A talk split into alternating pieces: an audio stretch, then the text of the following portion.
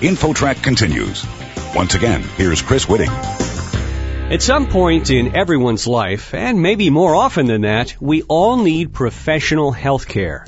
But many Americans are confused by the increasing costs of medical care, and they're worried about dealing with a complex system that they just don't understand. Well, to shed some light on this important topic and give us a little hope in this area, let's welcome Mollyann Brodie to InfoTrack. How are you? I'm great. How are you? Terrific. Now, you're a PhD and Vice President for Public Opinion and Media Research with the Henry J. Kaiser Family Foundation, which is a nonprofit organization that focuses on major healthcare issues. And I understand that the Kaiser Family Foundation recently did a survey with USA Today and ABC News. What did you find? There's a heightened sort of concern about healthcare costs. It's clearly the area where most people are unsatisfied. It's the area that most people are worried about. And in fact, we see that a quarter of families are saying that they're actually having problems paying their medical bills. And that's the highest percentage that we've measured over the course of the last decade of people who are reporting problems paying their actual medical bills. So you're seeing on the one hand both a worry about being able to pay in the future, but also people having actual problems today paying their bills.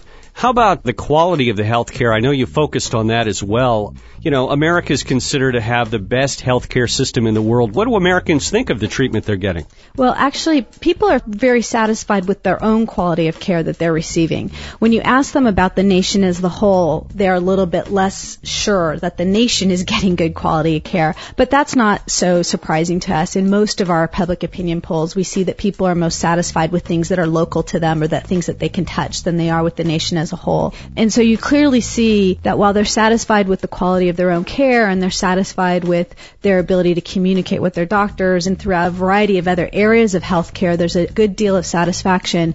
We do see dissatisfaction when it comes to paying for their medical care and reports that their premiums and their copays are going up and their concern about in the future if they're going to be able to afford it. Now, Mollyann, obviously healthcare is expensive. What's behind uh, healthcare becoming so expensive for people, and why do the numbers keep going up year after year? Well, that's actually a good question for a health economist, but I can tell you what the public thinks are the primary drivers of the healthcare costs. They actually blame healthcare costs rising on drug and insurance company profits, on medical malpractice, on fraud, waste, and abuse, and on doctor and hospital profits. Much further down in the list of things that they say are responsible for rising healthcare costs are things like the use of new equipment, new technologies, better medical care, more people getting better care. And those are in fact some of the areas where economists would say that's one of our primary drivers. So you definitely see a disconnect between what the public thinks are the causes and what experts will say are the causes. Do you think that's a concern that there's that disconnect? Well, I think it helps spread the unease and the difficulty in the policy arena on how to solve this problem. I mean, one of the issues that's so clear in the survey is that people are so worried about healthcare costs, but there's not a lot of policy proposals on the table that are trying to address that. And one of the challenges there is this disconnect between what the real drivers are of rising healthcare costs, what people are really willing to give up in order to see the costs come down, and what people actually believe is happening in the system. Our guest on InfoTrack is Mollyann Brodie, PhD, who is Vice President for Public Opinion and Media Research with the Henry J. Kaiser Family Foundation.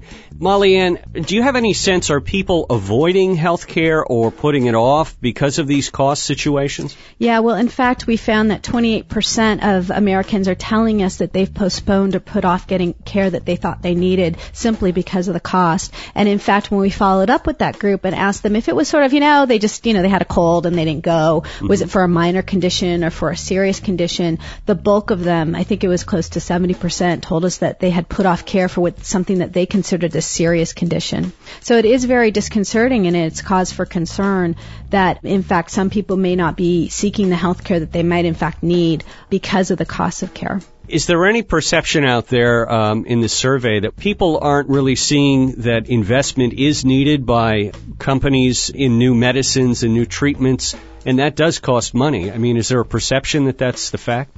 You know, we did try to get at this issue about whether people felt that newer, more expensive treatments were necessarily better than older, proven treatments.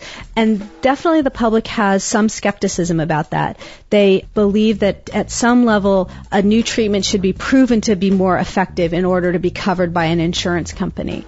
So at least at sort of a, initial level, the public definitely thinks that there is some cause to make sure that some of the new investments in healthcare are sure to be providing additional benefit before people should actually have to pay for them. In looking at the sort of overall mood here, people are concerned, they're confused, but is there any optimism uh, down the road? Well, I think that some of the sort of more positive findings are again that people are very satisfied with their own quality of care and for the most part feeling like their own healthcare situation isn't so bad right now. So the current sort of status quo in America is if you have health insurance, then you're probably doing okay with at least the quality of the care that you feel you're getting. Certainly those folks in our survey who are uninsured were much less likely to say that and it's understandable they're having a much harder time accessing care and certainly a much harder time paying for care. Another sort of positive note in the survey is something that we see often is that Americans have quite a sort of a goal towards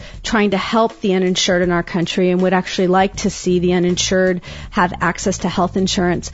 Unfortunately, that's another area though that even though people agree on the goal, as soon as some of the trade-offs of what might happen if a program like universal coverage was put into place, then support is sort of tenuous. It'll fall away fairly quickly because people are afraid of what they don't really believe that some of these national programs would actually be beneficial to them and their family. But at least there is a sense out there in America that we should be helping the uninsured and that we should be doing more. So there's sort of a sense that we should be at least talking about that topic as well. If you could wave a magic wand based on all these findings and change something that would solve this problem, what would it be? Would it be a, a new national effort to nationalize healthcare, or what would it be?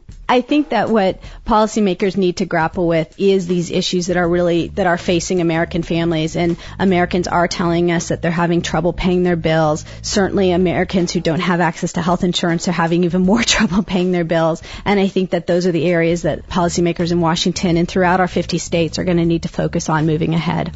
Mollyann, where can consumers learn more?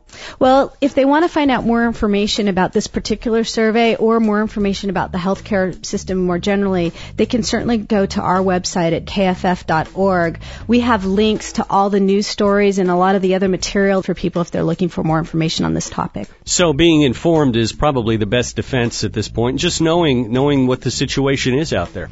Yes, certainly. Um, knowing the situation, knowing where there's places to get more information, and knowing where there's places where you can get help if you need it certainly is a good first step. And your website is kff.org. KFF. Yes. That's for uh, Kaiser Family Foundation. KFF.org, and folks can check that out. Mollyann Brodie, PhD, Vice President for Public Opinion and Media Research with the Henry J. Kaiser Family Foundation. Mollyann, thanks again. Thank you. You're listening to Inf.org, and folks can check that out. Mollyann Brodie, PhD, Vice President for Public Opinion and Media Research with the Henry J. Kaiser Family Foundation. Mollyann, thanks again. Thank you. You're listening to InfoTrack, the weekly show with information you should know.